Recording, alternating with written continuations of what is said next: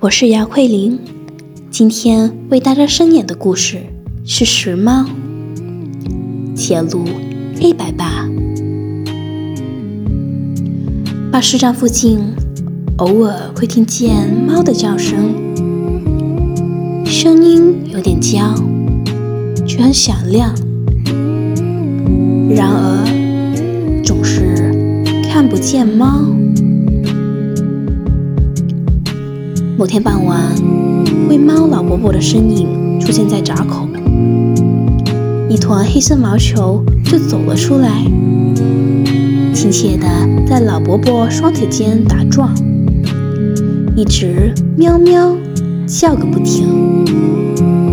我就知道那天晚上梦见的就是它。这一带没太多不怕人的猫。只要落在特定范围内，或者有眼神接触，毛球就会叫。披着一身长毛，四脚踏雪，带有白领巾，拖着蓬松的松鼠尾，走起路来看似没有脚，远看就是一团移动的毛球，叫黑白爸。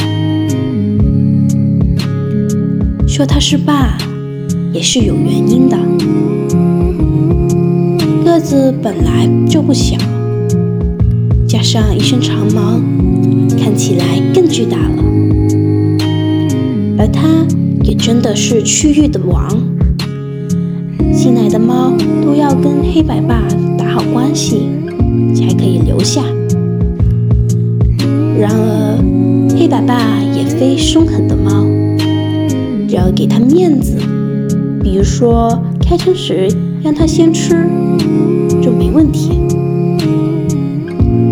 很多年了，黑白爸就在巴士站一带活动，好几个喂猫的都认识他，很爱他。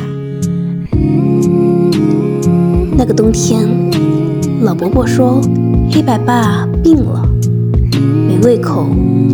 也不太愿意走动，其他街坊知道了，就给他预备各种好吃的，逗他吃，陪着他吃。胃口好了，体力又恢复，大概凭着自身抵抗力，黑白爸康复过来了。每到农历新年，村内不时会响起炮竹。情不一样了。老伯伯说，年初一，黑白爸被炮竹声吓着，一直往上坡跑，之后就没再回来。之后几天，特意往山的方向走，希望遇见他，带他回来。搜索行动维持了很短时间。大概个多星期吧。由老伯伯口中得知，清道员在另一端的马路上捡到了一条猫尸体，很大、很重的黑白猫尸体。